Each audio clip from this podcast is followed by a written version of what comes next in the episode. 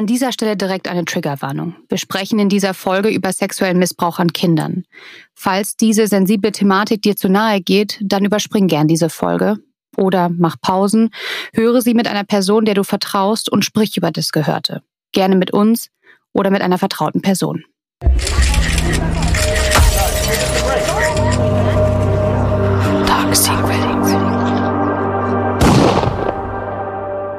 Klaus Günther Karl Naksinski, besser bekannt als Klaus Kinski, galt als Ausnahmeschauspieler. Mit Vorliebe suchte er sich psychopathische und tyrannische Rollen aus. Und ob die Grenzen da zwischen Film und Realität fließend waren, werden wir in dieser Folge noch besprechen. Klaus Kinski wurde gefeiert wie ein Popstar und gleichermaßen wegen seiner Unberechenbarkeit gefürchtet. Angsteinflößende Wutausbrüche, verwüstete Hotelzimmer, Prügeleien auf der Bühne, Schießereien am Filmset, schwerwiegende Missbrauchsvorwürfe. All das gehörte offenbar zum Alltag des Schauspielers Klaus Kinski. Und damit herzlich willkommen zurück zu eurem Lieblings-Promi-Crime-Podcast Dark Secrets mit mir, Frederike Goldkamp. Und mit mir, Nina Lenzen. Und bevor ich äh, mit der Folge starte und in die tiefen Abgründe von Klaus Kinski eintauche, möchte ich euch erstmal erzählen, wie es überhaupt jetzt zu dieser Folge kam. Und zwar war das ein Wunsch meiner Mutter. Meine Mama ist eine sehr, sehr große Kritikerin, aber auch natürlich zugleich ein großer Fan unseres Podcasts. Sie supportet natürlich total und hört immer direkt dienstags die neuen Folgen. Und dann kommt relativ schnell auch, oft auch ungefragt, Feedback. Und ich weiß nicht, wie es euch geht, aber kennt ihr das Gefühl, wenn Eltern einen kritisieren, dann fühlt man sich sofort auf den Schlips getreten und will sich irgendwie dazu äußern und hat da direkt irgendwie so Rechtfertigungen und Erklärungen im Kopf. Aber auf der anderen Seite ähm, ist das ja total wertvoll und positiv und nett gemeint, wenn sie zum Beispiel Sachen sagt wie, ihr habt so lang gesprochen, ihr habt euch am Ende voll oft wiederholt oder so. Und das sind natürlich alles so Sachen, die Fredi und ich gar nicht so merken merken, wenn wir in unserer Euphorie und in diesem Wahn, wenn wir darüber sprechen und so richtig da so diskussionsmäßig so richtig von einem zum anderen Punkt hangeln und dann, dann merken wir das manchmal gar nicht. Von daher ist das ja total gut dass wir da ähm, auch mal Kritik oder positive, konstruktive Anmerkungen bekommen. Und zugleich ist natürlich auch, Mama ist Supporter Number One und hat auch immer, immer irgendwie ein positives Feedback für uns. Aber das ist immer ganz lustig, wenn ich dann was von meiner Mama höre und immer denke, oh, das war doch alles gut, Mensch. So, ich weiß nicht, ob es euch genauso geht. Auf jeden Fall hat meine Mama sich ähm, dann eben dieses Thema gewünscht. Sie schrieb mir abends und sagte, Nina, das wäre doch was für euch. Klaus Kinski, Nastasia Kinski und all das, was da passiert ist. Und ich wusste so ein bisschen, die Namen kamen mir natürlich total bekannt vor, hatte ich auch auf dem Schirm, aber irgendwie auch wieder nicht weil ich habe dann angefangen zu googeln und habe dann die ersten Fotos von Klaus Kinski natürlich gesehen und dachte mir direkt so, uff, der sieht natürlich gruselig irgendwie aus in seinen Rollen. Dann habe ich die ersten Videos mit den Wutausbrüchen gesehen und dachte mir direkt so, okay, das klingt schon mal ganz gut, sieht gut aus für unseren Podcast jedenfalls. Und dann habe ich wirklich bin ich tief eingetaucht und habe gesehen, dass es einfach Leider ja, muss man sagen, so schlimm die Geschichte auch ist, aber es ist natürlich eine Geschichte wie gemacht für unseren Podcast. Und dann habe ich das der Fredi geschickt und die war direkt auch Feuer und Flamme. Und dann haben wir uns gedacht, gut, oft suchen wir ja nach Anlässen, warum wir irgendwie die Folgen gerade zu dem Datum machen. Letzte Woche oder vor zwei Wochen die Folge war Kevin Spacey einfach wegen der Oscars zum Beispiel. Also das hat dann immer irgendwie so, natürlich so Anlässe. Aber diesmal haben wir uns gedacht, wir machen Mama Lenzen einfach glücklich. Und ein paar von euch da hoffentlich auch da draußen. Und ja, das war ein kleines Schmankerl, warum wir diese Folge in dieser Woche machen. Und dann würde ich jetzt einfach starten. Und ich starte mit einem Zitat. Einem Zitat, was äh, tatsächlich nicht leicht von den Lippen geht, was sehr bedrückend ist und ich kriege schon Gänsehaut, wenn ich es hier nur gerade vor mir sehe und weiß, dass ich jetzt vorlesen muss. Also, ich starte jetzt. Ich reiße den Mund auf. Ich schreie. Kein Ton verlässt meine Kehle. Die Zunge wird fordernder, immer brutaler. Es tut weh. Ich liege starr, sein Atem wird laut, er stöhnt um sein Leben. Mir ist schlecht. Es wird still und schwarz. Und dieses Zitat stammt von Pola Kinski. Das ist die älteste Tochter von Klaus Kinski. Und sie hat das in ihrem Buch Kindermund geschrieben. Und bevor ich näher auf dieses Buch eingehe, was natürlich ein großer Teil unserer Folge heute ist, möchte ich euch natürlich erstmal erzählen, wer Pola Kinski eigentlich ist. Pola Kinski wurde im März 1952 geboren. Ihre Mutter ist Gislinde Kübeck, eine Sängerin und die erste Frau von Klaus Kinski. Polas Eltern lassen sich 1955 scheiden. Dadurch wächst das junge Mädchen abwechselnd beim Vater und bei der Mutter auf. Das wird später nochmal sehr wichtig, deswegen könnt ihr das gerne im Hinterkopf behalten. Pola tritt schon früh in die Fußstapfen ihres Vaters und schauspielert. Nach der mittleren Reife beginnt sie eine Schauspielausbildung und feiert schon schnell große Erfolge auf der Theaterbühne.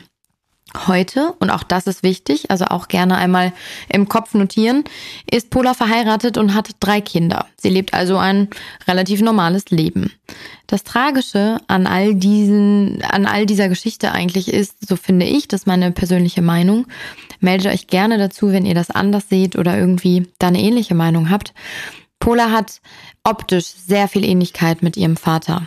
Und da habe ich mich sofort gefragt, während ich diese Folge vorbereitet habe, das kam einfach in meinen Kopf so reingeschossen, dass ich mich gefragt habe, wie muss das für diese Frau sein, in den Spiegel zu gucken und die Ähnlichkeit, wenn sie die denn sieht, aber eigentlich ist die Ähnlichkeit nicht zu übersehen, weil sie hat ähnlich prägnante Gesichtszüge, ähnlich, ähnliche Gesichtszüge, eine ähnliche Nase. Also die, die, die Ähnlichkeit ist schon zu erkennen. Und dann habe ich mich gefragt, sieht sie das auch? Und wenn ja, was fühlt sie dann dabei? Also guckt sie in den Spiegel und denkt, oh wei, oh wei, ich sehe aus wie mein Vater. Und dann denkt sie natürlich automatisch weiter an ihren Vater. Oder ist das etwas, was man ausblenden kann, was man vielleicht persönlich selber gar nicht so sieht? Das kann natürlich alles sein. Ich weiß es nicht, aber es sind natürlich Gedanken, die ich einfach jetzt hatte ähm, und die ich mir, wenn es so ist, sehr, sehr schwierig vorstelle. Ich habe es ja eben schon erwähnt, das Buch Kindermund ist von Pola Kinski und es ist eine Autobiografie, die im Jahr 2013 erschien. Zuvor hatte Pola ein Interview im Stern gegeben und das war sozusagen der Auftakt. Danach erschien das Buch und in diesem Interview sagt sie ganz gerade heraus und ganz einfach gesagt eigentlich, er war einfach ein Kinderschänder. Und das kann man sich natürlich vorstellen, sowohl dieses Interview als auch das Buch dann, dann im Anschluss haben eingeschlagen wie eine Bombe.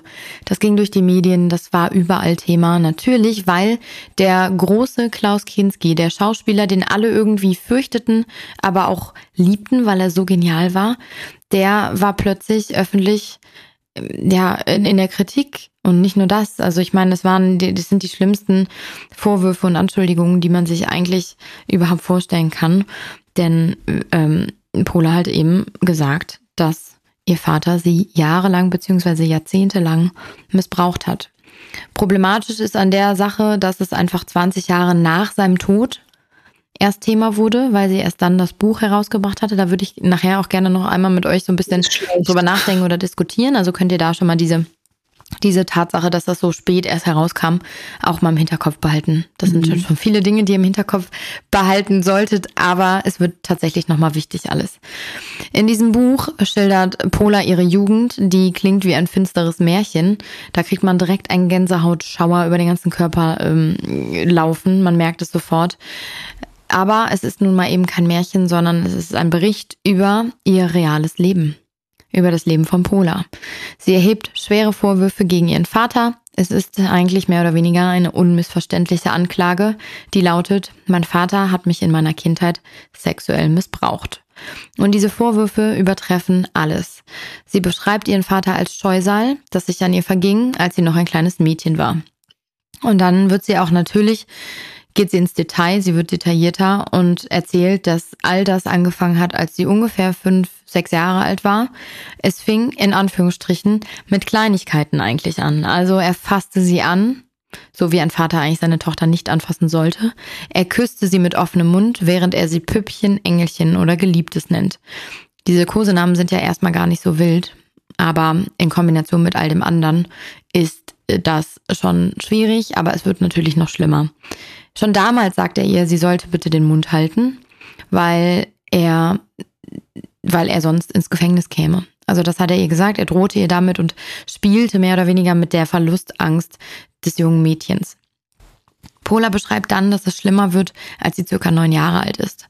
Sie erzählt von einem Vorfall im Hochsommer 1961. Da überrascht er Pola in einem Freibad und sagt, er sei auf der Durchreise von, einen, von Dreharbeiten. Er verlangt von ihr, dass sie sich zu Hause etwas Festliches anziehen soll. Sie entscheidet sich daraufhin für ihr Kommunionskleid. Und im Hotelzimmer macht er sich dann das erste Mal in Anführungsstrichen so richtig über sie her. Pola verkriecht sich daraufhin, natürlich eine natürliche Reaktion auf all das, kann am nächsten Morgen nicht aufstehen, will nicht zur Schule gehen. Stattdessen geht sie ins Badezimmer und sticht mit einer Nagelschere auf ihr Kleid ein, weil sie diesem Kleid eben auch unter anderem die Schuld gibt, dass es so weit gekommen ist.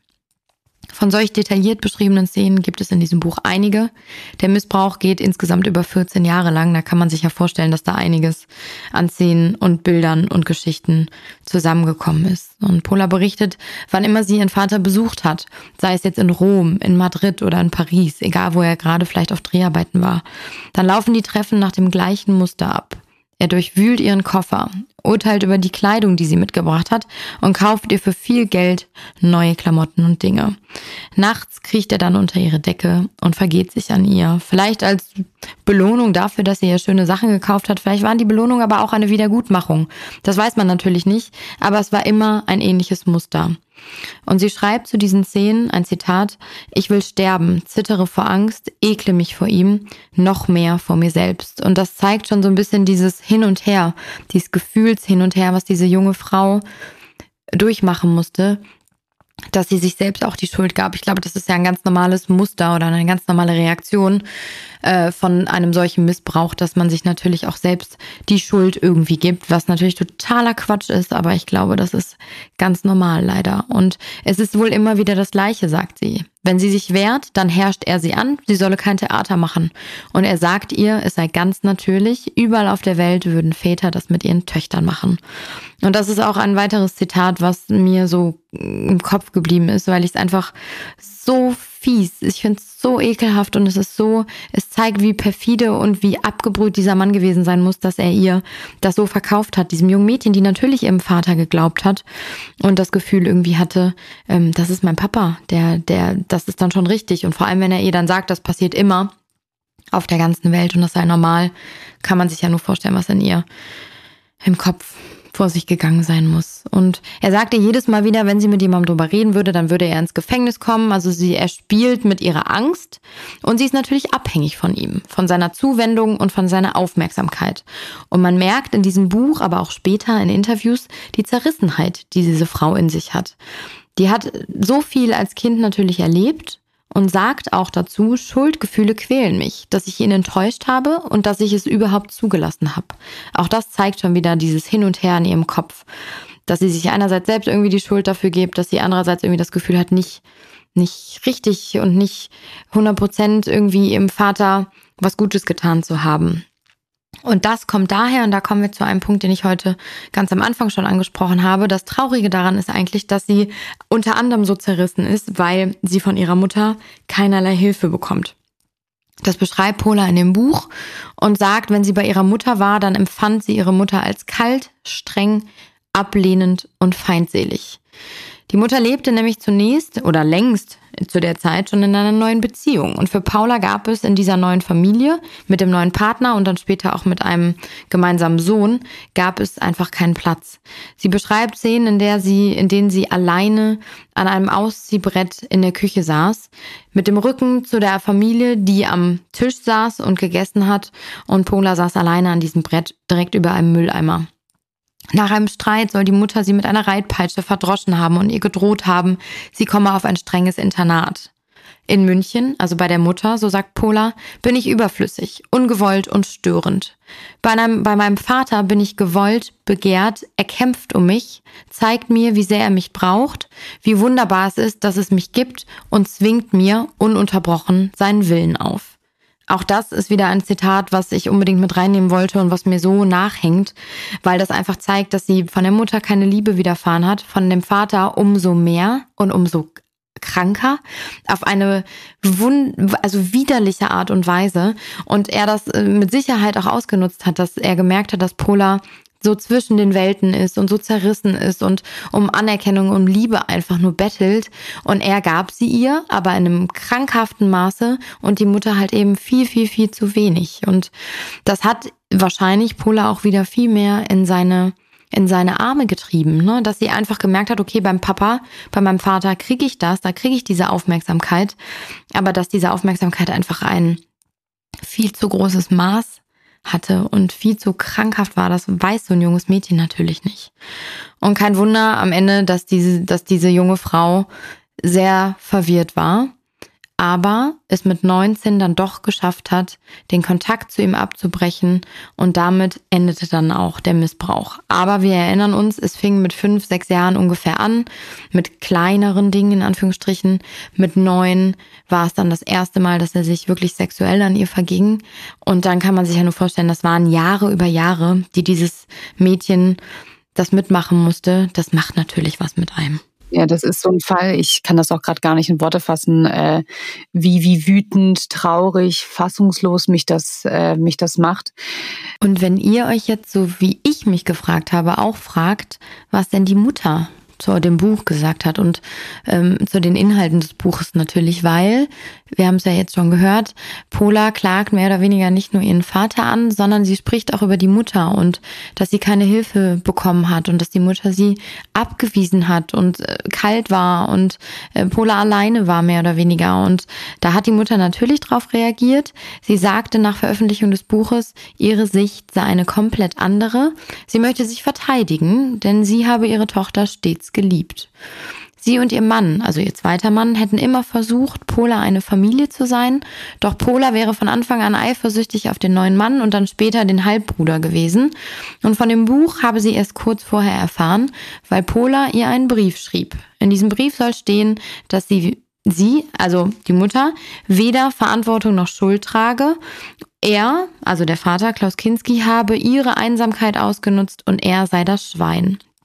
Also Pola gibt ihrem Vater die alleinige Schuld an all dem, versucht irgendwie wahrscheinlich den Druck mit diesem Brief rauszunehmen, weil die Mutter sagt, sie habe von all dem nichts gewusst und vor allem aber auch von diesem Buch nichts gewusst und dann erst Veröffentlichung des, des Sternartikels, des Sterninterviews und dann eben dieses Buch. Das muss natürlich auch für sie jetzt mal dahingestellt, ob sie es vorher wusste oder nicht, ob sie es geahnt hat vielleicht, weil am Ende des Tages war es kein Geheimnis, wie Klaus Kinski war und sie als Frau an seiner Seite wird es sicherlich auch gemerkt gemerkt haben. Mm, aber trotzdem kann man ihr jetzt nichts unterstellen. Wir wissen es einfach nicht, ob sie es wirklich wusste oder nicht. Aber sie sagt eben einfach, für sie war das komplett neu und das muss dann natürlich in dem Moment, wo dieses Buch rauskam, ein riesen, riesen, riesen Schock auch gewesen sein. Ich habe mal gelesen, aber das ist jetzt natürlich immer bei solchen Fällen, die so, so weit zurückliegen. Ne? Ich habe dann mal in einer Quelle gelesen, dass äh, Paula nach mit 19, als sie dann das geschafft hat, sich von ihrem Vater zu lösen, dass sie zu Mama zu ihrer Mutter gerannt ist und ihr und dem neuen Partner alles gebeichtet hat, die Mutter aber nichts unternommen hat. Weil sie irgendwie selber Angst hatte äh, vor Kinski und weil sie gesagt hat, was sollen wir denn jetzt da machen? Der, der ist so cholerisch, weißt du, dass die Mutter dann einfach auch nichts unternommen hat. Das habe ich aber auch, ähm, wie gesagt, in einer Quelle gesehen, Deswegen ähm, auch damit Vorsicht zu genießen. Beides schlimm. Ja, das kann man sich auf jeden Fall total vorstellen, dass man da irgendwie auch Angst hatte und einfach weiß, wie cholerisch der war. Ich meine, man sieht es ja alleine in diesen ganzen Videos, in den alten, die es da von ihm gibt, in den Interviews, wie er regelmäßig ausrastet. Deswegen ist das gut, gut vorstellbar. Insgesamt muss man natürlich jetzt in diesem Fall sagen, dass das Buch eine Anklage gegen Kinskis körperliche und seelische Übergriffe ist und für Pola einfach, es kommt hervor, dass es einfach eine schwere Belastung für sie war. Sie sagt auch, er hätte das mit allen Menschen gemacht. Also er hätte überall seine Meinung, sein Geschmack, sein Lebensgefühl den Menschen aufgedrückt und das alles sei von ihm bestimmt worden. Und irgendwie kann man sich das ja schon vorstellen, dass er einfach so egozentrisch und so narzisstisch auch war, dass er einfach gar keine Rücksicht auf, auf andere Menschen genommen hat und traurigerweise auch nicht auf seine Frauen und auf seine Kinder, noch viel weniger. Und das macht einen ja schon irgendwie sauer und auch wütend. Ich habe mich gefragt, ich denke, das ist eine ganz normale Frage. Ich weiß die Antwort darauf und ich weiß, dass das alles nicht so leicht ist. Aber trotzdem war dann natürlich meine Frage, weil es mich so wütend gemacht hat. Warum hat sie das nicht schon eher gesagt? Warum ist sie nicht eher an die Öffentlichkeit gegangen? Warum hat sie nicht eher schon irgendwie sich ausgesprochen? Ähm, weil dann hätte man ihn noch irgendwie gerecht bestrafen können. Aber natürlich ist das alles nicht so leicht. Es ist überhaupt nicht leicht, sich da an die Öffentlichkeit zu wenden, über die inneren Gefühle und die Emotionen zu sprechen. Das fällt ja so schon nicht leicht und dann über sowas noch viel weniger. Und es ist schon bemerkenswert, muss man sagen, dass sie es überhaupt getan hat, dass sie sich dem überhaupt so gestellt hat und dieses Buch herausgebracht hat. Und sie erklärt das auch mal. Sie sagt, Sie konnte es einfach nicht mehr ertragen, dass ihr Vater, Kinski, dessen Heiligenschein von Jahr zu Jahr einfach größer wurde, derart glorifiziert wurde, dass die Leute ihn so gefeiert haben, in den Himmel gelobt haben, seine schauspielerischen Fähigkeiten, die ohne, also ohne Frage wirklich tatsächlich gut wir waren, aber trotzdem, dieser Mensch wurde auf einen Podest gehoben, wo er nicht hingehörte. Und das hat sie sehr gestört, verständlicherweise. Und sie habe durch das Buch und dann die darauffolgenden Interviews einfach klare Verhältnisse schaffen wollen, wer dieser Mensch wirklich war. Sie war vorher einfach noch nicht bereit dazu und das sagt sie auch, weil ähm, sie natürlich vorher viele Anfragen für Interviews bekommen hat zu ihrem Vater. Also ganz viele Medienhäuser und die Presse wollten mit ihr sprechen und einfach über das Phänomen Klaus Kinski sprechen. Und das hat sie immer abgelehnt und das erklärt sie so, dass sie einfach sagt, sie war vorher nicht bereit, alles zu erzählen. Aber wenn sie was gesagt hätte, wäre es halt einfach gelogen gewesen. Also sie konnte nichts Gutes sagen, sie war aber auch nicht bereit dazu, die Wahrheit zu sagen. Und deswegen kam das dann erst mit dem Buch, äh, was natürlich ein Angang für sie war, aber halt eben das Richtige. Vor allem, wenn man überlegt, dass es, ähm, dass es ja viel größer ist eigentlich dieses Thema, weil es geht am Ende um sexuellen Missbrauch an Kindern und darüber muss natürlich gesprochen werden. Das muss man ja auch erstmal in Worte fassen können, wollen. Wahnsinnig schwierig. Und wann hat sie das Buch rausgebracht? Mit 60, ne? 2013, ja. Da war sie so Mitte 60 ungefähr, circa. Muss man überlegen, wie lange diese Frau dieses Trauma mit sich rumgetragen hat. Ich weiß gar nicht, ich habe mich ja, ähm, ich wollte das komplett dir überlassen. Ich habe mich in Paula gar nicht so äh, eingelesen, auch weil ich meine meine, also ne, um darauf auch nochmal richtig reagieren zu können. Also ich höre das auch wie ihr gerade zum ersten Mal in der Intensität äh, und bin schockiert und frage mich gerade, hat die Paula denn ein, ein Leben geführt? Also hat, du hast gerade gesagt, sie hat zwei Kinder, ne? Ja, genau, drei Kinder und äh, sie ist verheiratet. Und da kommen wir auch schon zu einem Punkt, den ich ähm, als Fazit mir auch aufgeschrieben habe, aber ich würde den gerne jetzt schon mal erwähnen, weil wir da sicherlich gleich in dem Part über Klaus Kinski auch sprechen werden. Äh, mit Sicherheit äh, wird es irgendwie eine Erklärung oder irgendwie eine Begründung vielleicht für sein Verhalten geben, so wie das ja so oft ist. Keine Entschuldigung, das ist total wichtig. Und wir versuchen ja hier einfach immer nur nach irgendwie ähm, Erklärungen in, in der Kindheit oder in, in dem Leben des, des, des Menschen, die das irgendwie so ein bisschen begründen könnten, wenigstens. Ne? Und das könnte ich mir bei Klaus Kinski hier auch vorstellen. Aber dazu sagt Pola auch selber, ähm, sie ist ja nun mal auch eine Betroffene. Sie ist ein Opfer von sexuellem Missbrauch und sie macht das ja auch nicht mit ihren Kindern später. Also da, da spricht sie einen sehr, sehr guten, wichtigen Punkt schon von alleine an, dass bloß weil man das selber erlebt, macht das ja nicht, ähm, ist das ja kein Freifahrtschein dafür, dass man das dann auch weiter so führt. Ne? Also sie erklärt das schon ganz gut, finde ich, dass es eben nicht äh, nicht entschuldigt und nicht begründet, dass man das weiter so machen kann. Ne? Und das ist, ähm, habe ich mir fürs Fazit, wie, wie, gesagt, aufgeschrieben und würde da gerne auch später nochmal so ein bisschen drüber diskutieren, aber das jetzt schon mal vorweggenommen. Man kann aber jetzt hier in dem Fall sagen, dass ähm, auch sie natürlich angesprochen wurde darauf, ob sie Angst hatte, ne? dass man ihr vielleicht nicht glauben könnte oder so, gerade weil der Vater sich natürlich auch nicht mehr dazu äußern kann und sie so alleine dasteht. Aber sie sagt darauf sehr, sehr selbstbewusst, ich habe es erlebt, es ist die Wahrheit. Und macht sich da gar keine Gedanken und hatte gar keinen Zweifel daran, dass man ihr nicht glauben könnte. Und selbst wenn, ich glaube, es ist ihr tatsächlich dann auch egal, weil ihr hat das mit Sicherheit irgendwie geholfen, diese schlimmen, diese schlimme Kindheit, diese schlimme Zeit irgendwie zu verarbeiten, hinter sich zu bringen und für sich gedanklich so mehr oder weniger, wenn man das überhaupt kann, einen Haken dahinter zu machen. Und sie wusste auch nicht, zu dem Zeitpunkt jedenfalls, dass ihre, ihre Aussagen später noch von anderen Frauen untermauert werden würden. Aber da kommen wir später nochmal drauf zu sprechen. Es geht in dem Buch einfach wirklich um sie, um ihre Sicht. Sie wollte ihren Vater damit nicht schlecht machen, das sagt sie auch. Es ging ihr nicht um den Skandal, sie habe vielmehr versucht und zeigen wollen, dass Missbrauch oder was Missbrauch mit Kindern macht. Also welche Wunden es hinterlässt und wie geprägt und ähm, ja kaputt eigentlich dann so eine Seele wird irgendwie plötzlich durch sowas. Und sie sagt selber, sie hat jahrelang Ängste gehabt, Panikattacken gehabt, Schuldgefühle gehabt. Und sagt auch, und das ist auch ein sehr starkes Zitat, finde ich, auf irgendeine Art und Weise haben wir alle lebenslänglich. Und ich finde, das zeigt ganz gut, wie man das ja dann doch, wie, wie Betroffene ähm, ja, das mit sich rumtragen und das immer in sich tragen und immer diesen Gedanken daran ja dann doch haben. Und vor allem, wenn sie an die Öffentlichkeit gehen, wie, das ist ja wie ein Brandmarkung, die man hat. Also wenn man an Pola Kinski denkt, dann wird man immer auch daran zurückdenken. Und das ist total schwer, seine Identität zu behalten, sich selbst treu zu bleiben und nicht irgendwie zu verlieren, glaube ich.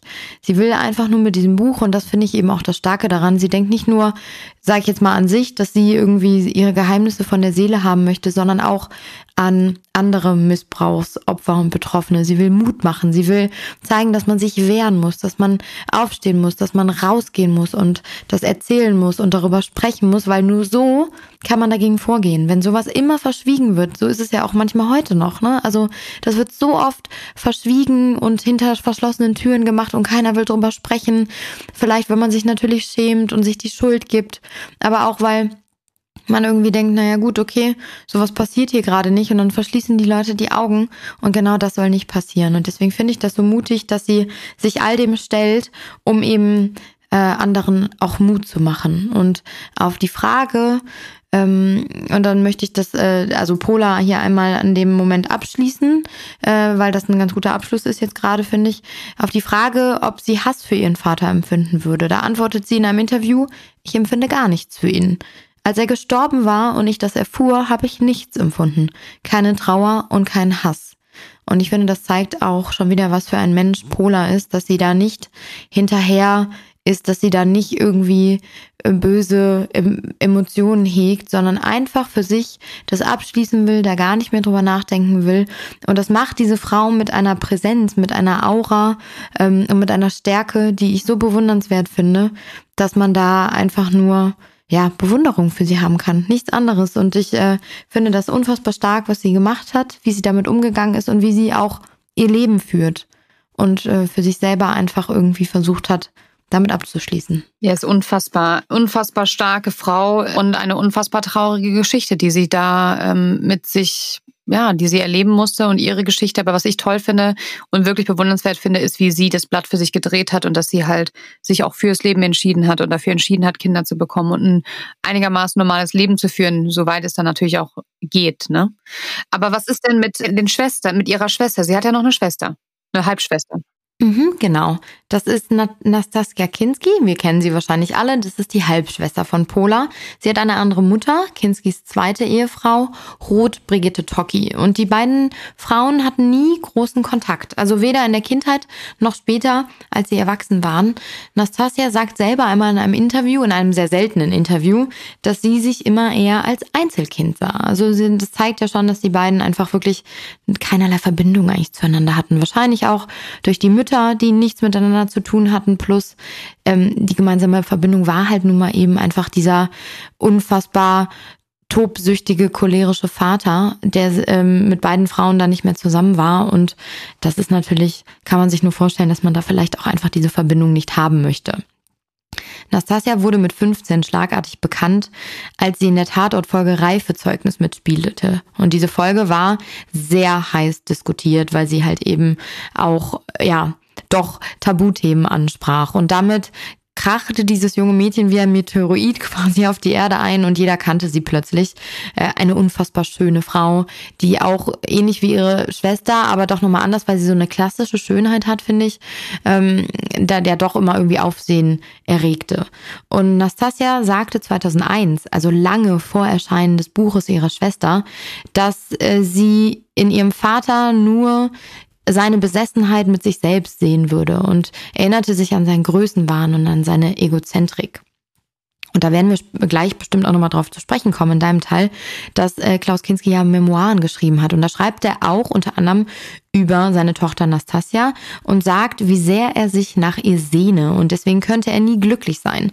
Dagegen ging sie gerichtlich vor, weil natürlich genau diesen Ausschnitt oder dieses Zitat haben die Medien natürlich ausgeschlachtet und darüber diskutiert, was er damit meinen könnte ein sexuelles Verhältnis oder was genau meint er mit, er sehnt sich nach ihr. Und das ist natürlich, rückblickend vor allem, möchte man das nicht so wirklich mehr hören und wissen. Das ist einfach irgendwie, das ist so schräg, das ist, also kann man schon verstehen, dass sie da einfach nicht mehr mit in Verbindung gebracht werden möchte. Und Sie verzeiht ihrem Vater oder verzieh ihrem Vater vieles nicht. Vor allem das nicht, dass er ihre Mutter damals so traurig machte. Der muss die Mutter aufs Übelste beschimpft haben, regelmäßig ausgerastet sein und einfach ein Fiesling gewesen sein. Und die Mutter hat regelmäßig geweint, seinetwegen. Und natürlich auch dann, das verzeiht man als Kind natürlich auch nicht, dass der Vater die Mutter verließ. Da war Anastasia acht Jahre alt, also wirklich noch ein Kind. Sie erinnert sich aber zurück und sagt eben, er war ein Tyrann.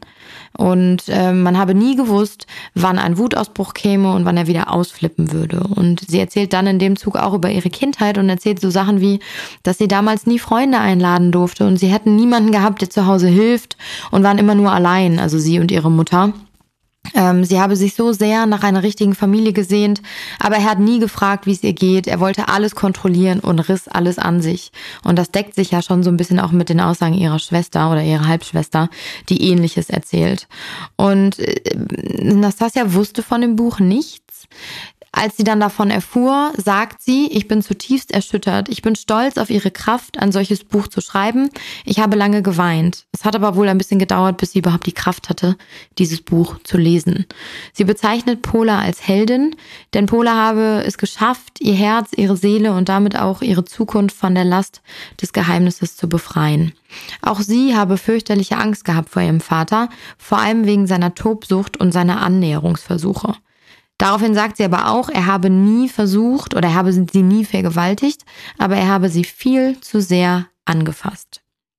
Und das ist ja auch schon sehr bezeichnend und eben eine Untermauerung der Aussagen ihrer Halbschwester. Sie stehe zu ihrer Schwester, nicht hinter ihr. Ich finde, das ist auch ein sehr schönes Zitat, was zeigt, dass sie, obwohl die beiden nie wirklich Kontakt zueinander hatten, doch irgendwie zueinander stehen. Es sei für sie schwer, aber auch sie zieht das Thema dann wieder groß und sagt, dass Kinder und Teenager beschützt werden müssen und Hilfe könnte da sein, wenn so etwas passiert, solange man halt eben auch darüber spricht und laut wird. Und sagt dann, nur weil sich jemand Vater nennt, wie in diesem Fall, bedeutet es nicht, dass er auch ein Vater ist. Auch das zeigt wieder total schön, dass eben auch, ja, gerade hinter verschlossenen Türen oder bei Familien, in Familien sowas halt auch passieren kann. Und ich kann sagen, dass ich in meiner beruflichen Zeit ähm, beim Fernsehen Nastasia Kinski so oft schon angefragt habe.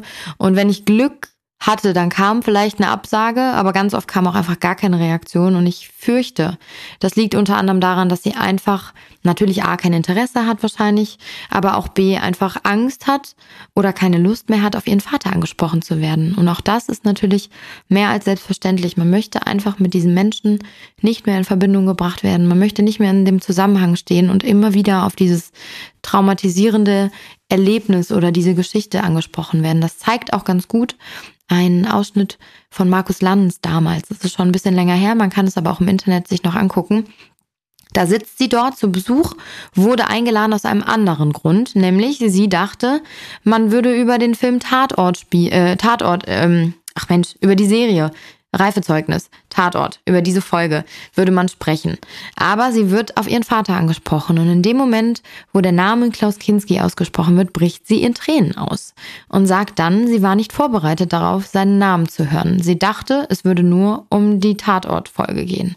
Und das zeigt ja schon so ein bisschen, dass das auch so geprägt hat, ähm, offensichtlich, und dass sie so Probleme hatte, überhaupt den Namen zu hören, dass sie da einfach gar nicht mehr drüber sprechen möchte.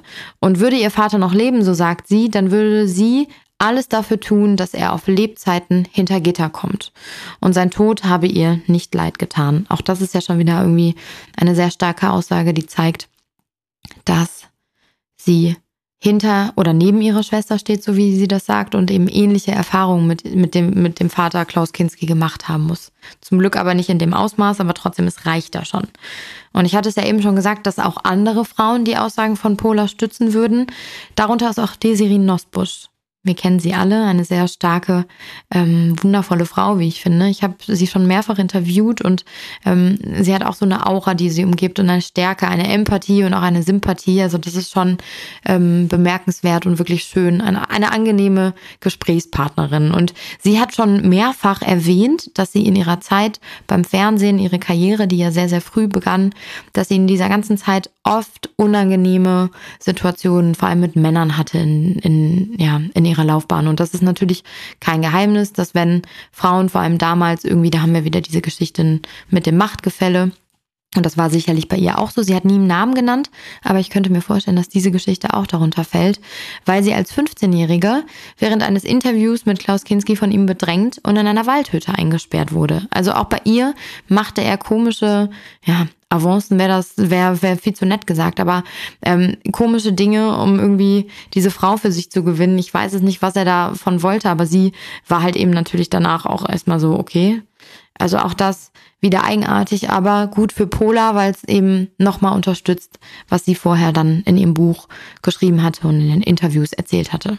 Und dann gibt es natürlich auch noch Nikolai Kinski. Das ist der Halbbruder der beiden Mädels und er wiederum hat wieder eine andere Mutter, die dritte Ehefrau von Klaus Kinski. Auch Nikolai ist Schauspieler, also auch einen ähnlichen Gang wie sein Vater eingeschlagen. Das ist auch total interessant, dass ja alle drei irgendwie in ähnliche Richtung gegangen sind, alle drei Kinder. Und auch er spricht sehr, sehr ungern über seinen Vater. Also er ist einer wirklich, der noch hinter, also den sieht man noch viel weniger auf Veranstaltungen, der ist noch viel weniger präsent eigentlich. Ich glaube, weil er einfach wirklich tatsächlich da nichts mehr mit zu tun haben möchte. Er bekam in der ganzen Zeit wohl viele Briefe von seinem Vater. Das könnte auch daran liegen, dass seine Mutter und Klaus Kinski am längsten zusammen waren von all den drei Ehen, die er hatte und er wahrscheinlich zu seinem Sohn dann nochmal sehr viel Kontakt irgendwie gesucht hat. Nach der Veröffentlichung des Buches von Pola sagte er, dass er am Boden zerstört sei und sich für seinen Vater schämen würde. Er habe keine Ahnung gehabt und wünschte, er könnte ihn nochmal mit den Vorwürfen konfrontieren. Er würde Pola immer unterstützen, er sei in Gedanken bei ihr. Vielleicht sei es die Last des Geheimnisses gewesen, die sie alle daran gehindert hatte, eine wirkliche Familie zu sein. Und am Ende wünscht er sich eine gemeinsame Zukunft für sich und seine Halbschwestern. Und da bin ich so dran hängen geblieben, weil ich darüber nachgedacht habe, wie traurig das eigentlich ist, dass da drei Kinder sind von einem Mann, die alle nichts miteinander so wirklich zu tun haben. Sei es jetzt aus, es gibt wahrscheinlich verschiedene Gründe dafür, aber letztendlich haben sie alle miterlebt, was ihr Vater für ein Mensch ist und zu was er fähig ist. Die anderen mehr, die anderen weniger. Und das wäre eigentlich durchaus etwas, was einen zusammenschweißen könnte und würde. Aber in dem Fall steht da einfach so viel dazwischen. Und so wie er es schon sagt, wahrscheinlich war es das Geheimnis, was unausgesprochen immer irgendwie im Raum war. Und mit dem Buch hat Pola das öffentlich gemacht gemacht und die Geschwister haben sich öffentlich zu ihr bekannt und ihre Unterstützung ausgesprochen. Ich habe mich dann gefragt, ob die Veröffentlichung des Buches irgendwas verändert hat, ob danach irgendwie das Verhältnis von den dreien oder von den Mädchen oder von den Frauen wenigstens sich verändert hat. Ich konnte leider wirklich gar nichts finden, was jetzt irgendwie Anlass dazu geben würde, dass ich jetzt hier wirklich vollen Überzeugungen hin aussprechen kann, dass die wieder Kontakt zueinander haben. Also ich habe weder Fotos gefunden, noch äh, irgendwie öffentliche Auftritte zusammen, noch irgendwelche Aussagen von, von den dreien. Also man weiß wirklich nichts. Ich gehe davon aus, dass mit Sicherheit sowas wieder den Stein, sage ich mal, ins Rollen gebracht hat, dass man Kontakt miteinander hat. Aber in welchem Ausmaß und wie innig die drei jetzt vielleicht miteinander sind, das kann ich leider nicht beurteilen. Ich würde es gerne, aber ich weiß es einfach nicht.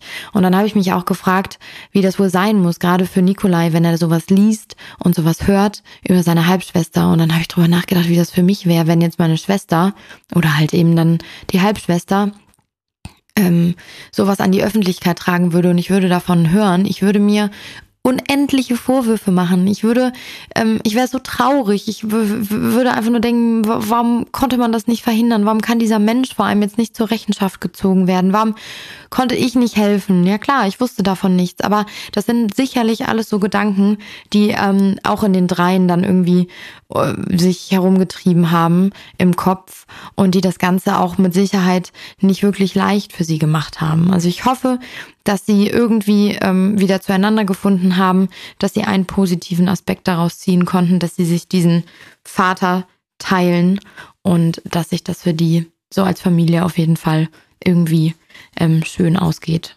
Ich finde das so schlimm und vor allem, ähm, wenn wir jetzt mal auch auf ihn zu sprechen kommen und auch auf seine Memoiren. Und das ist, also wenn du nichts dagegen hast, Nina, würde ich jetzt nämlich mal zu ihm gehen und wir haben das ja dieses Mal ein bisschen anders aufge aufgearbeitet. Normalerweise fangen wir mit dem Täter an und diesmal haben wir gedacht, wir fangen mal mit äh, dieser Tat an. und sprechen dann über den Täter. Ja, um auch einfach, ähm, Nina und ich glauben ja auch daran, dass immer irgendwas passiert ist bei den Tätern, ne? dass keiner so geboren ist, sage ich jetzt mal, sondern dass das Leben einen äh, prägt und traumatisiert und gewisse, ja, ich glaube, es gibt gewisse Schlüsselmomente, die dann später zu Handlungen führen. Das ist jetzt überhaupt gar keine, keine Entschuldigung für irgendwas sein, sondern ein Ansatz einer Erklärung. Und bei Kinski ist ja tatsächlich so, dass dass er ja nicht nur auf der Leinwand den Bösen spielte, sondern ja auch wirklich im wahren Leben. Und wie Nina ja auch schon gesagt hat, wenn wir gerade darüber gesprochen haben, dieses, er kann sich jetzt nicht mehr dazu äußern, macht es natürlich ein bisschen schwierig, aber ich kann eins schon mal vorwegnehmen. Ähm, ich glaube an diese ganzen Taten, die Pola auch in ihrem Buch äh, beschrieben hat. Also ich glaube ihr. Und wenn ich jetzt mit euch einen kleinen Exkurs in sein Leben mache, seht ihr das auch vielleicht genauso wie ich. Also, Klaus Kinski ist als Sohn eines Apothekers und einer Krankenschwester 1926 in Polen geboren. Und im Alter von drei Jahren ist, ähm, ist er mit seiner Familie nach Berlin gezogen. Und laut Kinski soll das Haus, in dem er und seine Familie wohnten, einen sehr schlechten hygienischen Zustand gehabt haben. Es gab Küchenschaben, Wanzen und Ratten im Haus. Ein Badezimmer oder eine saubere Toilette soll es auch gar nicht gegeben haben. Als die Familie wegen Mietrückständen die Wohnung verlassen musste, bezogen sie später eine Wohnung in der Wartburg Wartburger Straße oder Wartburgstraße 3 in Berlin-Schöneberg. Und nach eigenen Aussagen musste sich Kinski während der Schulzeit Geld zum Unterhalt selber dazu verdienen. Und er wurde Schuhputzer, Laufjunge, und klaute und war sogar zwischenzeitlich Leichenwäscher, was aber, ich habe noch eine andere Quelle, das erzähle ich euch auch gleich, aber nicht offiziell belegt ist. Und ähm, er behauptet von sich, dass er im Laufe seiner Kindheit wirklich zu einem professionellen Dieb geworden ist und er unter anderem Essen, Schmuck, Lippenstifte für seine Mutter klaute oder Puppen für seine Schwester. Und in seinen Erzählungen von seiner Kindheit sagt er halt immer, dass sie sehr, sehr, sehr arm waren aber seine älteren Brüder widersprechen dem. Die sagen, die Familie war gut bürgerlich und vor allem Klaus war besonders umhegt. Und dann kommen wir auch schon auf seine Memoiren beziehungsweise nur auf den Teil, wo er seine Kindheit beschreibt. Und im Jahr 1975 veröffentlichte Klaus Kinski seine Memoiren. Ich bin so wild auf deinen Erdbeermund, was ja dann auch Mhm. Und für heutige Verhältnisse ist das halt einfach wirklich eine schockierende Darstellung seines Lebens und vor allem seiner Sexualität. Das Buch ist übrigens heute in seiner Urform auch gar nicht mehr auf dem Markt sondern nur noch in ganz ähm, alten Bücherläden ähm, zu finden. Es gibt eine erweiterte Neuauflage, die heißt Ich brauche Liebe, die wurde 1991, äh, kam sie raus und da wurden drastische Passagen entfernt beziehungsweise abgemildert. Und da, das finde ich ja auch schon Wahnsinn, weil das muss, da muss ja wirklich schlimme Sachen drin gestanden haben. Und ich würde gerne, weil es gibt einen Artikel vom Spiegel von 1975, wo der Spiegel über die Memoiren geschrieben hat. Und diesen Artikel würde ich euch einfach gerne mal vorlesen. Er ist auch ganz anders geschrieben, als wir heutzutage schreiben. Es ist auch ganz, äh, ganz spannend. Genau. Mhm. Mhm. Ja. Denn die Kinskis, erzählt Klaus, waren arm wie Kirchenmäuse. Für vier Kinder gibt es nur ein Leibchen und ein paar lange Strümpfe. Frostbeulen tunken sie zu Heilungszwecken in siedend heißes Wasser und einmal haben wir seit 77 Stunden nichts mehr gegessen.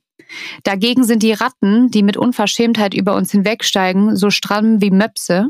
Die häuslichen Küchenschaben erreichen die Größe junger Schildkröten und auch die Holzwürmer haben was zu beißen. Die fressen uns das Bett wortwörtlich unter dem Hintern weg. Aber das Mütterchen ist lieb zum Klaus. Sie heißt ihn nur ihr kleines Känguru, wenn er Diebesbeute anschleppt und später nimmt sie ihn auch mal, jetzt wieder so ein Zitat, wir, wiss, wir beide wissen seit Jahren, dass es zwischen uns passieren muss, mit ins Bett. Aufs Schwesterchen, Klammer auf, mein Gott, diese Fotze, Klammer zu, ist er vorher schon gestiegen. Der Rest der Welt freilich peinigte das heranreifende Genie in dem sozialen Kinderheim, in dem er kurz weilte, wird er von unbefriedigten sadistischen Weibern mit Rohrstöcken geschlagen. Und als Leichenträger, der er auch war, wird ihm das Waschen der Toten zugemutet. Und das war ein Artikel, wie gesagt, vom Spiegel und da waren dann Zitate aus der, den Memoiren, zum Beispiel das, das mit der Mutter, genau, dass sie ihn kleines Känguru nannte. Und wir beide wissen seit Jahren, dass es zwischen uns passieren muss. Mit ins Bett aufs Schwesterchen, mein Gott, diese Fotze ist vorher schon, ist er vorher schon gestiegen.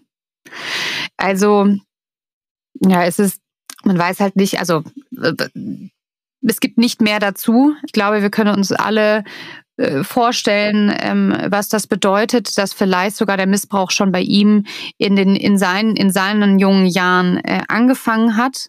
Ich habe nichts weiteres dazu gefunden. Das möchte ich bitte auch noch mal dazu sagen. Ich habe wie gesagt nur diesen äh, Spiegelartikel dazu gefunden und seine Brüder sagen halt und da steht auch in diesem Artikel, dass vieles in, in diesem in diesen Memoiren von ihm gelogen ist. Das heißt, bitte ähm, mit Vorsicht äh, zu genießen, aber wenn das stimmt, wenn das stimmt, finde ich auch das wirklich unvorstellbar. Und es gibt auch noch andere Sachen, die äh, Kinski damals aufgeschrieben hat. Und das habe ich aus äh, der Bild und zwar hat er wohl auch einen, in seinen ursprünglichen Memoiren geschrieben, eine Übernachtung im Bordell mit der damals etwa dreijährigen Polla, für Kinski eine Selbstverständlichkeit. Er schreibt, als mir ihre Mutter meine Tochter nicht geben will, reiße ich sie ihr aus den Armen.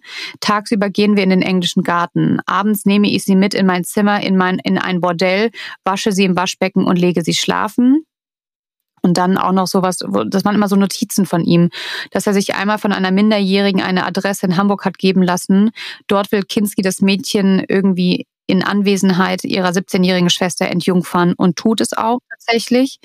Und äh, Kinski berichtet auch äh, von einem 13-jährigen Schulmädchen, das ein Autogramm will und er lockt sie in seine Wiener Wohnung und befummelt sie. Weißt du, was ich so schlimm an all dem finde, ist, dass dieser Mann ähm, da so offen drüber spricht, dass er solche Sachen beschreibt, dass der irgendwie damit ja nicht, dass der ja nicht das irgendwie versteckt macht, sondern dass er total in die Offensive geht und darüber spricht. Und ich habe ähm, mal ein Interview von ihm in einer Talkshow gesehen, das war 1977. Da sagt er, dass ähm, oder spricht darüber, dass es ja so skurril wäre, dass man ins Gefängnis kommt, wenn man mit einer Zwölfjährigen schlafen würde, aber im Orient würde man mit elf Jahren heiraten und das sei doch alles Unsinn. Also er geht so dermaßen in die Offensive damit ja eigentlich und sagt ähm, und spricht das offen an, dass wahrscheinlich am Ende des Tages jeder dachte, naja, ah so weißt du, nach dem Motto, bellende Hunde beißen nicht oder wie das Sprichwort geht.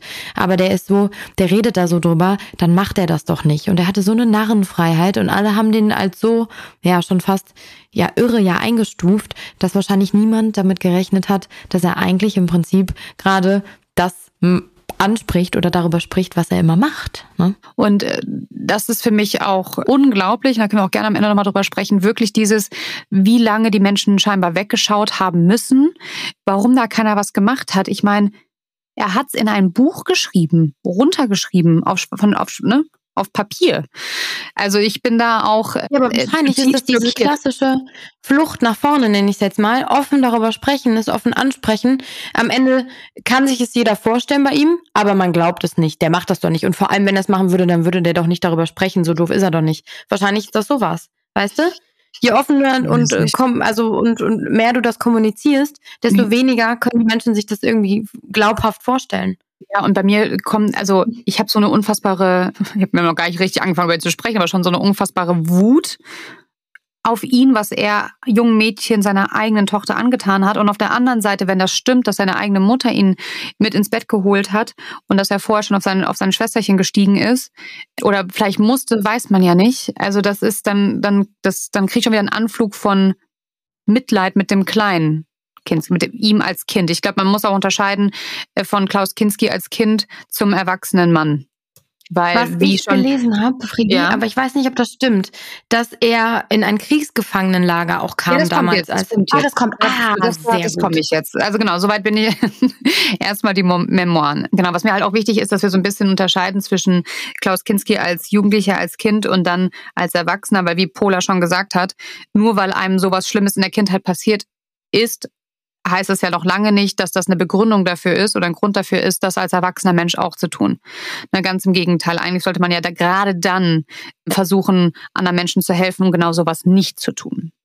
Auf jeden Fall, ihr merkte schon, Klaus Kinski hatte keine sehr leichte Kindheit und auch seine Jugendjahre waren dramatisch, würde ich sagen. Also während des Zweiten Weltkriegs wurde er zu einer Fallschirmjägereinheit nach Holland, der eingezogen.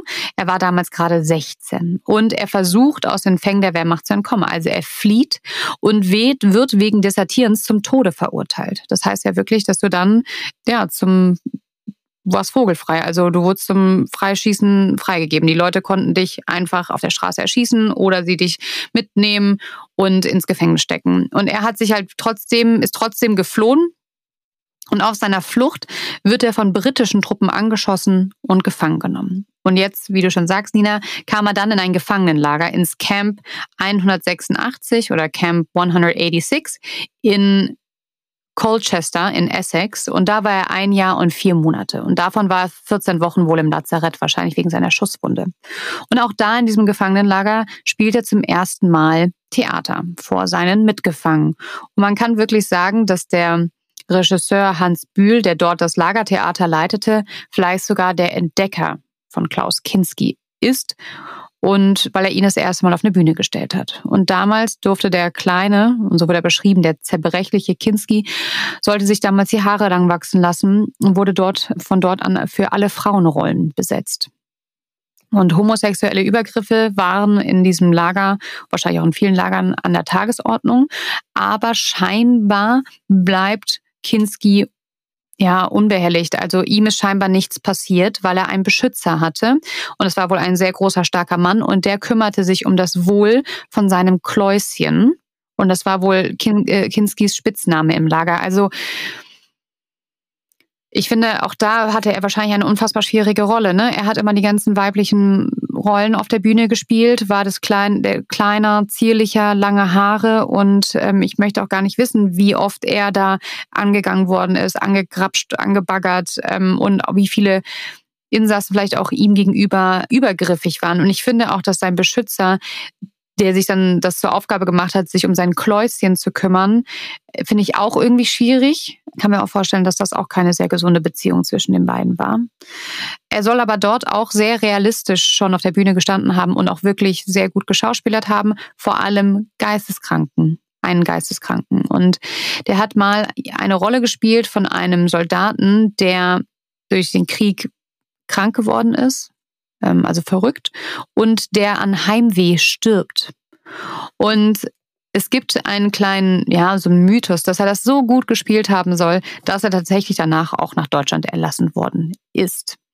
Andere sagen, dass er versucht hat, in der Kriegsgefangenschaft äh, ganz verzweifelt krank zu werden. Und dass er dann halt, weil wenn du irgendwie krank wurdest, dann durftest du nach Kriegsende schneller nach Hause oder früher nach Hause. Und dafür stand er nachts nackt im Freien, trank seinen eigenen Urin und aß Zigaretten. Ja, und dann im Frühjahr 1946 gehörte er dann tatsächlich zu den letzten Gefangenen, die aus dem Lager zurück nach Deutschland geschickt wurden. Und zurück in Deutschland versuchte er sich dann als Schauspieler einen Namen zu machen, was ähm, nicht so einfach war. Also er war sehr lange mittellos. Und im Alter von 24 Jahren, genauer gesagt am 5.9.1950, wurde er unter seinem Geburtsnamen in einer Psychiatrie eingeliefert. Und zwar in die Wittenauer Heilstätten. Und die ist heute bekannt als die Karl Bonhoeffer Nervenklinik in Reinickendorf. Und ganz früher, so um 1880, hieß die Klinik noch Städtische Irren- und Idiotenanstalt zu Dalldorf. Und wie das rausgekommen ist, das wusste man jahrelang nicht. Das wusste man tatsächlich erst ähm, ab 2008, weil da der Vivantes-Konzern, der mit dieser Klinik zusammenarbeitet oder genau, hatte 100.000 historische Krankenakten veröffentlicht und haben diese Akten des Landesarchiv Berlin übergeben. Und da in diesen Akten fand man dann auch auf einmal die Akte von Klaus Kinski. Und die Ärzte beschrieben ihn damals sogar als gemeingefährlich aber auch gleichzeitig genial. Also sie haben geschrieben, er ist so gemeingefährlich wie genial. Und die damalige endgültige Diagnose, Diagnose lautete Psychopathie und darunter verstehen wir heutzutage eine Persönlichkeitsstörung. Und laut den Ärzten damals haben sie gesagt, dass der Auslöser für die Probleme eine unerwiderte Liebe zu einer 24 Jahre älteren Ärztin war. Kinski scheint nämlich von ihr besessen gewesen zu sein glaubt man diesen Akten, die halt, wie gesagt, jahrelang verborgen in einem Archiv vor sich hinschlummerten. Und eine Ärztin hatte notiert, nach seiner Darstellung liebten die beiden sich innig. Tatsächlich hegte die Ärztin aber nur mutterliche Gefühle für den arbeitslosen Schauspieler. Sie verbot ihm sogar, sich ihm zu nähern. Doch Kinski scherte sich nicht darum. Er schlief auf dem Balkon, er beschimpfte die Frau, er hatte einen Wutanfall, demolierte die Kücheneinrichtung und würgte sogar die Ärztin. Und in diesem Tobsuchtanfall wollte sich Kinski danach auch mit Morphium und Tabletten das Leben nehmen, ohne den gewünschten Erfolg. Und er musste von der Polizei in einer Autodroschke abtransportiert werden. Und die Polizei sagte, von ihm ihm gehe eine Gemeingefährlichkeit aus. Und so heißt es auch in der Patientenakte, die halt auf dem Polizeirevier lag. Und die Diagnose von der Polizei war Geistesstörung und Erregungszustand. Und der Betroffene, der später dann auch irgendwie von sich irgendwann sagen, also Kinski sagt später über sich selber, dass er Menschen gehasst hatte, hat natürlich seinen Gesundheitszustand ganz anders beurteilt. Er sagte damals, er sei komplett zu Unrecht in die Klinik gekommen, das sei absoluter Amtsmissbrauch und er sei nicht geisteskrank. Und ja, die Ärzte haben damals, ich habe auch rausgefunden, welche Behandlung er bekommen hat mal vorausgesetzt, das stimmt, weil ich finde immer bei so ganz alten, ja, wir haben halt keine Originalakten vorliegen, das muss man auch dazu sagen. Ne? Also wir haben das von Quellen, die wahrscheinlich über Quellen oder die mal einer eine Akte vorliegen hatte. Deswegen bin ich da immer so ein bisschen vorsichtig, aber wenn das stimmt, also man kriegt ein ganz gutes Bild davon, sagen wir es mal so, was damals in der in den Psychiatrien los war. Und die Ärzte verordneten damals bei Kinski eine sofortige Insulinbehandlung. Und das war damals auch eine ganz häufige Therapieform, aber halt eigentlich nur bei schizophrenen Kranken oder bei manisch-depressiven. Das war Kinski ja gar nicht. Der war wahrscheinlich total aufgebracht und hatte einen von seinen Tobsuchtanfällen, dass sie versucht haben, ihn ruhig zu stellen, weil durch diese Insulindosis, und das wusste ich gar nicht, also dass der, der Zuckerspiegel abfällt, das wusste ich, aber dass sie das halt genutzt haben, um die Kranken in einen Koma-ähnlichen Zustand zu setzen. Also es sind ja wirklich diese Beruhigungsspritzen und dann, dann liegen die da, die Kranken. Einfach ruhig stellen quasi, ne? Mhm. Genau. Mhm. Und das ist halt total gefährlich. Also es kann auch schiefgehen. Und es fehlten halt auch damals wirklich alle wissenschaftlichen Belege, ob das überhaupt funktioniert. Und auch die Therapie wirkt natürlich heute mehr als zweifelhaft und sowas würde man auch niemals, niemals mehr machen. Aber früher hat man halt beispielsweise auch seelisch Kranke in Badewannen, äh, in Zwangsjacken fixiert oder also man hat sie in Zwangsjacken in die Badewanne fixiert oder halt am Bett, so. Leute, die irgendwie melancholisch waren, wurden mit Opium behandelt. Andere kamen, bekamen Elektroschocks. Mit Syphiliskranke hatte man mit Malariaerregern infiziert, weil man dann halt hoffte, damit die, dass die Geschlechtskrankheit die sich sozusagen aufheben und man die Geschlechtskrankheit kurieren kann. Und noch schrecklicher war eigentlich die Rolle der Psychiatrie im Dritten Reich. Da hat nämlich die Nazizeit an Kindern medizinische Experimente gemacht, wie Impfversuche. Und diese ganzen Sachen kamen halt in diesen Akten raus, die Vivantes, dieses Unternehmen halt Berlin zur Verfügung gestellt hat, um diese Akten aufzuarbeiten. Und wenn man sich das mal überlegt, was Kinski, in was für einer Zeit er da war, unterwegs war und was er bis dahin schon alles erlebt haben muss, bevor überhaupt seine Schauspielkarriere losgegangen ist. Also er, scheinbar laut ihm bitterarme Verhältnisse, äh, eine übergriffige bzw. Misshandlung durch die eigene Mutter, dann Kriegsgefangenschaft, ja, er flieht, er desertiert, also er, erstmal kriegt er einen Krieg mit, dann desertiert er, wird zum Tode verurteilt, dadurch kommt dann in ein Gefangenenlager, wo er dann das kleine Mädchen spielen darf, ja, zur Belustigung der ganzen Insassen und landet dann auch mal in einer, in einer Psychiatrie.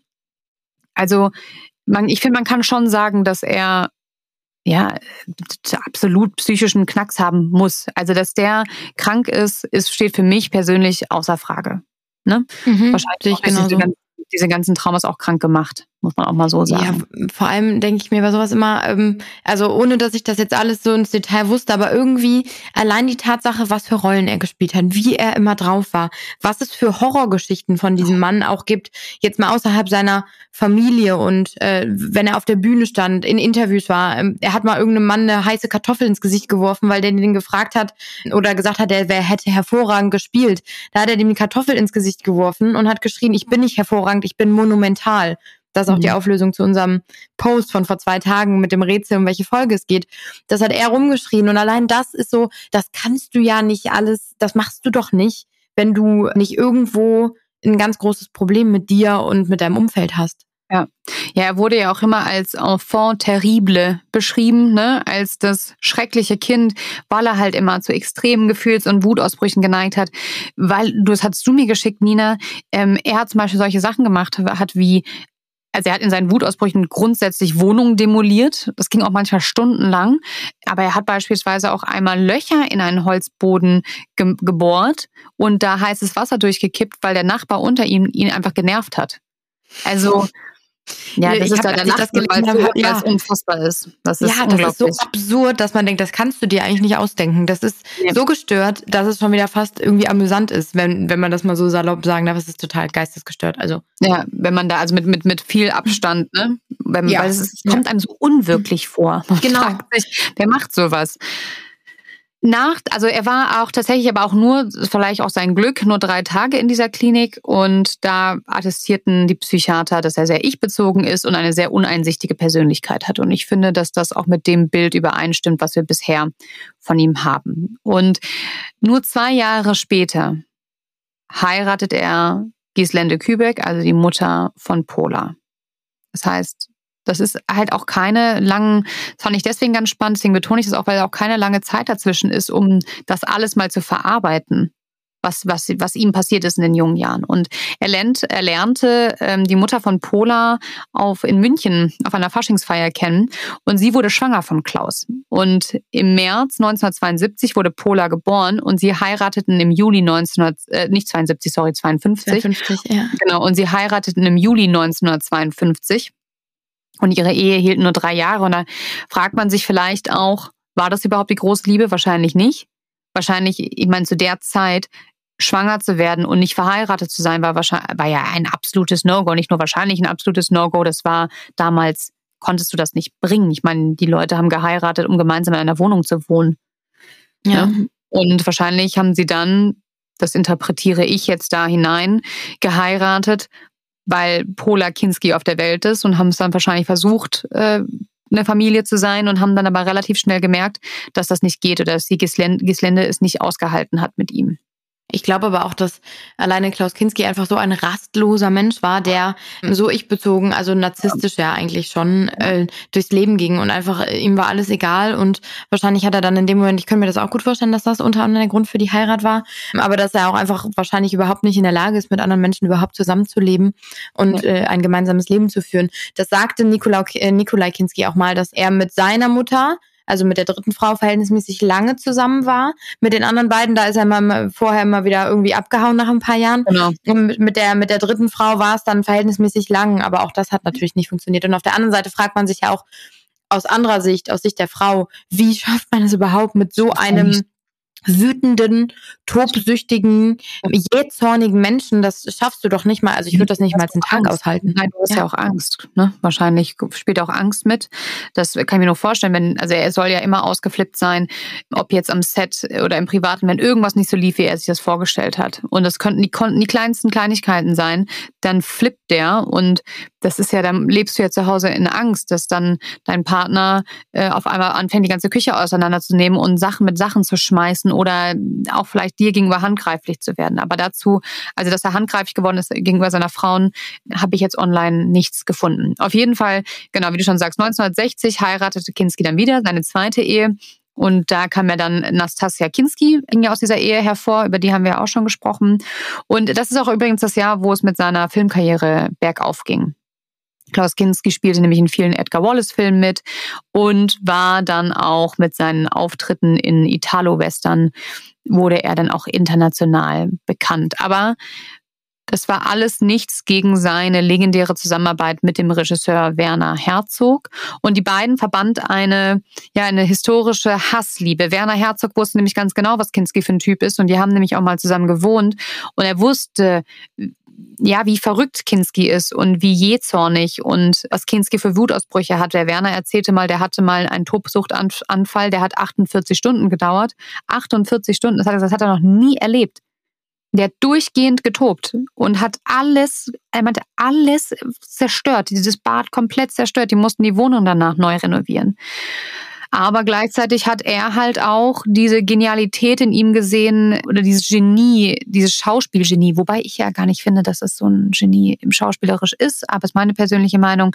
Aber früher, vielleicht finden auch viele bis heute noch, ist er da eine absolute Legende. Und dann hat er ja mit Werner Herzog diese Filme mit Wojciech, Nosferatu, Phantom der Nacht, Fitzcarraldo und Cobra Verde zusammen gedreht und die zählen halt heute zu Klassikern der Filmgeschichte. Wobei, was ich auch schwierig finde, in Cobra Verde spielt er übrigens einen Mann, der Sklavenhändler oder Sklaven besitzt und minderjährige Mädchen missbraucht in dem Film. Und deswegen sagt man ja auch heutzutage, dass er nicht Kinski hat nie eine Rolle gespielt, sondern immer sich selber. Und das ist auch ein Grund, warum zum Beispiel bei Wojciech, der nicht sehr vielen, vielen Augen nicht so überzeugend war, weil er da nicht sich selber gespielt hat.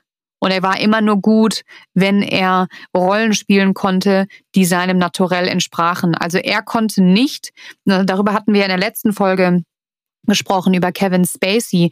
Da kam ja die Frage auf von, das war ja mein Gedanke, so nach dem Motto, wie man eigentlich Privatleben und Rolle ob man das gut trennen kann tatsächlich, ob man das wirklich trennen kann oder ob es dann doch eine Beeinflussung gibt. Und ich musste äh, nicht lachen, aber ich fand es jetzt so witzig, dass wir ohne zu wissen jetzt wieder einen Fall haben, der irgendwie ganz gut darauf aufbaut, weil ich finde, Kinski ist ja ein totales Beispiel davon. Also er konnte ja Rolle und sein privates Ich überhaupt nicht trennen. Und ich hatte ja auch am Anfang im Intro gesagt, diese Grenzen ne, zwischen Film und Realität, ob die fließend waren. Und ich finde, bei Kinski waren sie die, waren sie äh, durchaus sehr, sehr fließend, wenn nicht sogar, vielleicht gab es sogar gar keine Grenzen.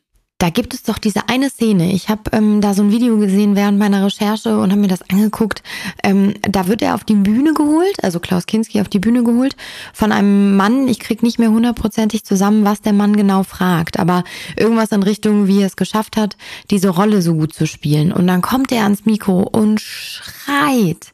Also wirklich, der kriegt einen richtigen Wutanfall, so richtig laut und steigert sich da richtig rein und schreit einfach irgendwie nur sowas nach Motto hier, ähm, das, das äh, musste ich nicht spielen, ich bin die Rolle und keine Ahnung was. Und du hörst so richtig im Hintergrund das Publikum so ein bisschen, ja, verlegen lachen und keiner weiß so richtig, glaube ich, wie er darauf reagieren soll. Aber der, der hat sich da so richtig, richtig, richtig reingesteigert irgendwie. Also da hat man so richtig das Gefühl bekommen, der muss sich da so richtig, boah, also einfach nur völlig irre. Beziehungsweise vielleicht musste er sich auch gar nicht reinsteigern weil es einfach er war. Ne? Also guckt gerne mal bei YouTube. Ähm, ich habe auch überlegt, ob ich euch den schreienden Kinski in diese Folge mache, aber ich finde nicht. Ich habe mich dagegen entschieden, weil ich finde, es sollte auch mehr um Paula gehen als um ihn. Aber ihr könnt, wenn euch das interessiert, gebt einfach mal ein die besten Ausraster äh, von Klaus Kinski bei YouTube und ihr könnt euch das stundenlang anschauen. Also das ist wirklich Wahnsinn. Und genau, er hatte ja dann noch eine dritte Ehe 1969, wo er dann eine Vietnamesin geheiratet hat, Min Hoi Genevieve Loanik. Und ich hoffe, ich habe den letzten Namen Nachnamen richtig ausgesprochen, wahrscheinlich nicht.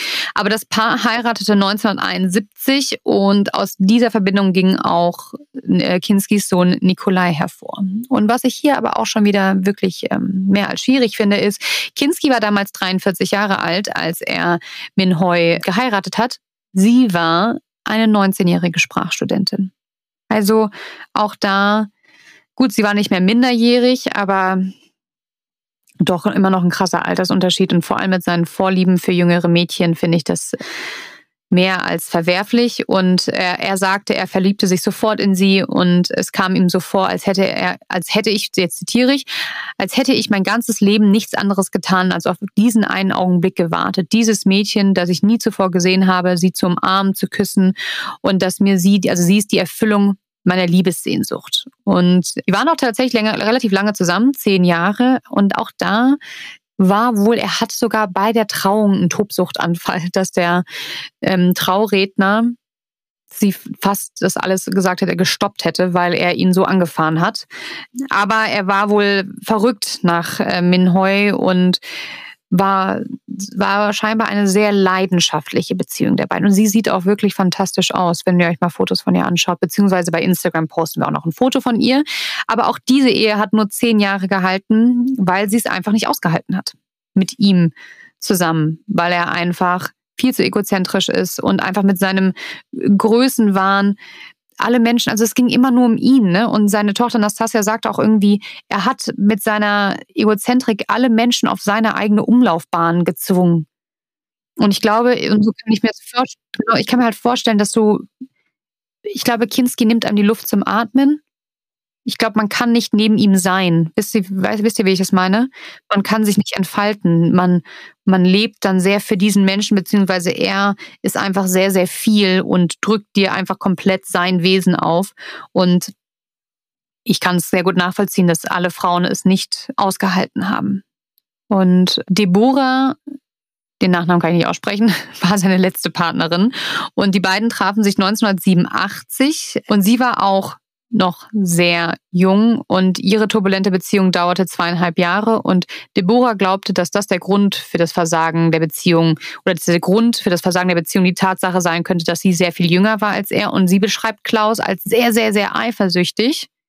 Und das hat Pola, glaube ich, auch mal über ihren Vater gesagt, dass er sehr eifersüchtig war, sehr klammerig und sehr besitzergreifend. Und da hat auch die Deborah, also auch seine letzte Partnerin, gesagt, das Leben mit ihm war einfach unerträglich. Das ging nicht. Und kurz vor seinem Tod wollte Kinski scheinbar ein Schiff bauen. Das finde ich auch irgendwie random. Und auf 72 Seiten notierte er wohl, was ihm am Material fehlt. Und vorher schrieb er seinem Sohn noch einen Brief mit den folgenden Worten. Wenn dir jemand sagt, ich sei tot, glaube es nicht. Ich bin der Regen und das Feuer, das Meer und der Wirbelsturm. Sei nicht traurig. Ich sterbe niemals. Und am 29. November 1991 stirbt Klaus Kinski im Alter von 65 Jahren in einem kalifornischen Haus an Herzproblemen. Und zuvor hatte Kinski mit mehreren Herzinfarkten zu kämpfen und der Schauspieler wollte nicht ins Grab gehen, sondern forderte seine Familie auf, seine Asche unter der Golden Gate Bridge zu verstreuen. Und ich finde wirklich dieses, wenn dir jemand sagt, ähm, ich sei tot, glaube es nicht, ich bin der Regen, das Feuer und mehr der Wirbelsturm, es passt irgendwie auch sehr zu ihm, weil, wie du ja auch schon gesagt hast, Nina, ne, er ist ja wirklich, also selbst nach seinem Tod war er ja immer noch dieses Schauspielgenie und er wurde ja immer noch sehr, sehr, sehr jahrelang und eigentlich bis zu dem Zeitpunkt, wo Paula mal die Wahrheit gesagt hat, sehr hoch gehalten ne? und gehandelt. Ja, und hier kommen wir auch wieder zu dem, was ich schon äh, bei Kevin Spacey ja in der letzten Folge gesagt habe, dass es wieder etwas wie, dass es so schwer ist, ähm, das Werk und den Künstler voneinander zu trennen. Weil ich frage mich gerade in dem Fall vor allem, wie ist das für Betroffene? In dem Fall jetzt Pola zum Beispiel, wenn sie durch den Fernseher seppt, irgendwie von Sender zu Sender und dann läuft plötzlich da ein alter Film ähm, mit ihrem Vater in der Hauptrolle oder der ist auf jeden Fall auf der Leinwand zu sehen. Dann sieht sie den und sieht, sieht, was er für eine irre Rolle spielt und wie gut er das ja macht und weiß aber, okay, das ist nicht nur eine Rolle, sondern es ist in Wirklichkeit ja auch so gewesen. Und für sie muss das doch dann oder generell für Betroffene, die sowas dann erlebt haben in Wirklichkeit und am eigenen Leib, ja wortwörtlich mehr oder weniger, wie muss das für Betroffene sein, die, das dann zu sehen? Die werden doch niemals objektiv das beurteilen können und sagen können, okay, super Schauspieler, super Künstler, aber hinter, hinter der Kulisse oder dann außerhalb äh, dieser Rollen ein ganz anderer Mensch. Also für sie ist es ja dann immer dieser Mensch, der ihr das angetan hat, egal wie gut oder schlecht der auf der Leinwand ist. Und das ist wieder, finde ich, auf jeden Fall eine sehr ähm, wichtige Diskussion, die man da auch führen kann und sollte, dass sowas einfach echt schwer ist für gerade Betroffene, aber auch für Angehörige der Betroffenen oder aber auch, also jetzt für mich zum Beispiel. Und uns haben auch einige Hörerinnen und Hörer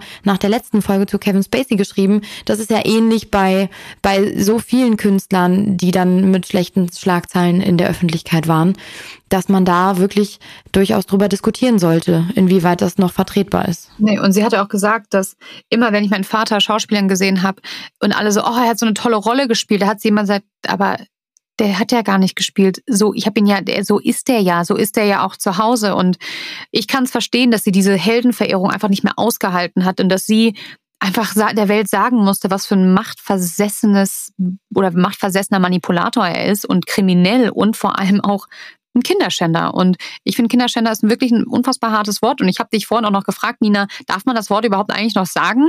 Aber er ist es. Und ich glaube, gut, das heißt, er ist es. Es wurde ja nie rechtlich bewiesen. Er wurde ja nie für schuldig gesprochen. Aber das habe ich ja vorhin auch schon gesagt. Ich glaube Paula und ich glaube, dass ich glaube, dass er sich an Kindern vergriffen hat. Ja, ich glaube das auch und ich ich glaube, da sind natürlich auch der ein oder andere unter euch oder die eine oder andere unter euch, die das noch viel intensiver und viel näher mitbekommen hat, weil das natürlich in der Zeit, wo das vor allem in den Schlagzeilen war, da waren Friedi und ich noch jünger und wir haben das nicht so aktiv verfolgt. Aber ähm, unter euch sind sicher welche, die das getan haben. Und wenn ihr da noch andere Geschichten habt, andere Hintergründe, noch andere Fakten zu diesem Fall und zu dieser Geschichte, dann äh, haut uns das gerne rüber. Also ich würde da super gerne noch in den Austausch gehen und in die Diskussion, weil es da sicherlich noch so viele verschiedene Informationen auch gibt, die wir jetzt auch einfach der Zeit wegen nicht in diese Folge packen konnten.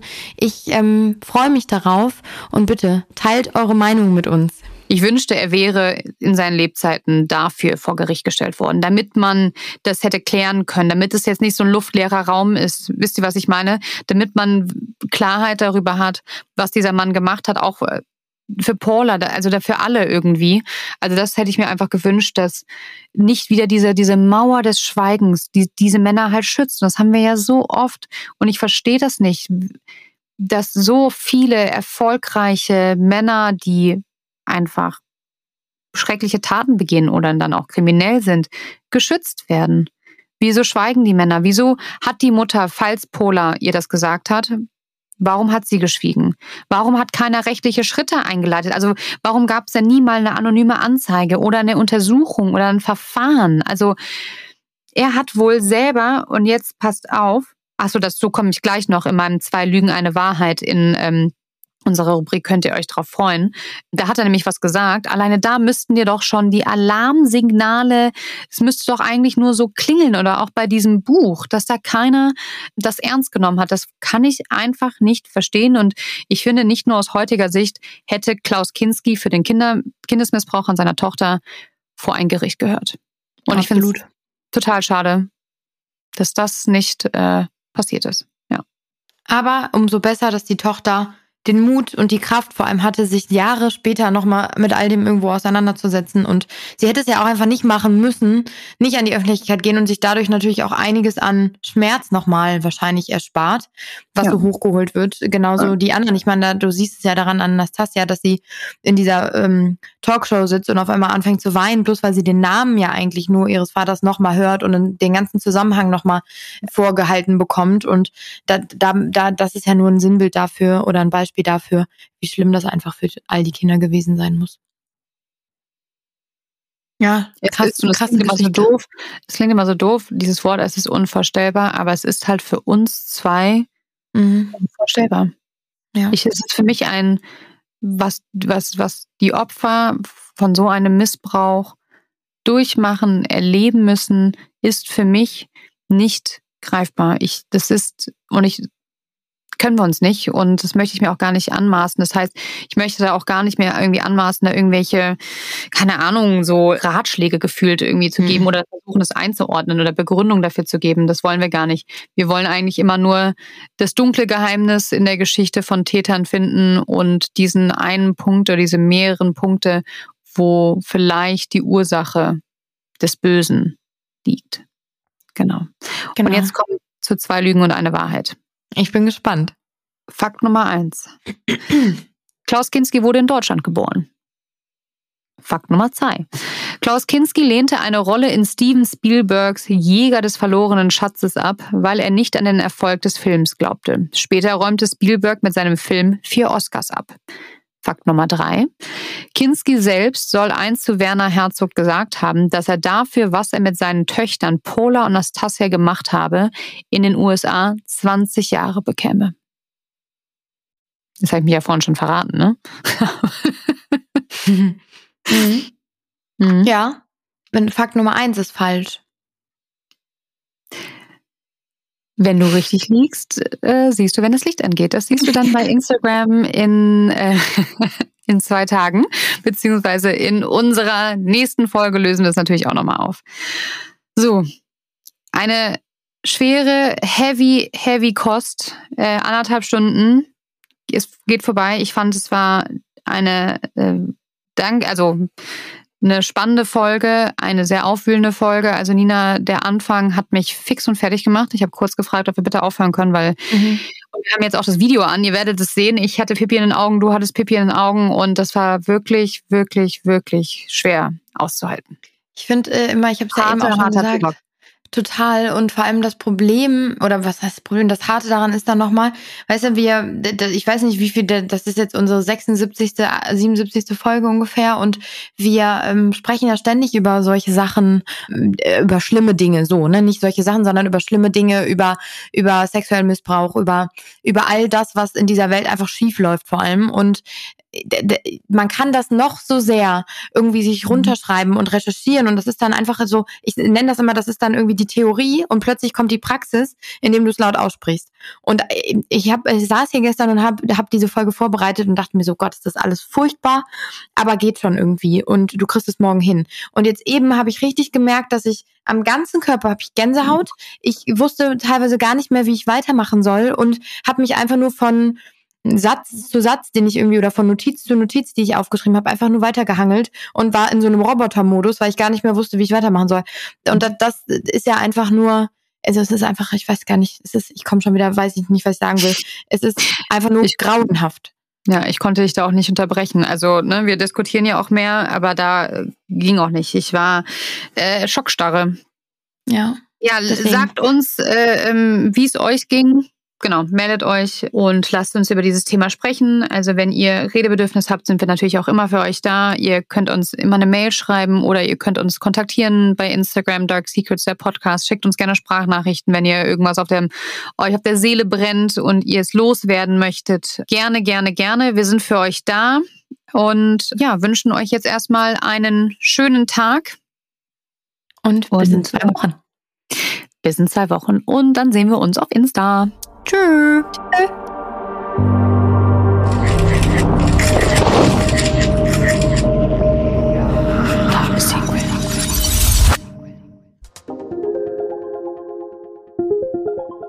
Dieser Podcast wurde produziert von der Podcastagentur an der Alster.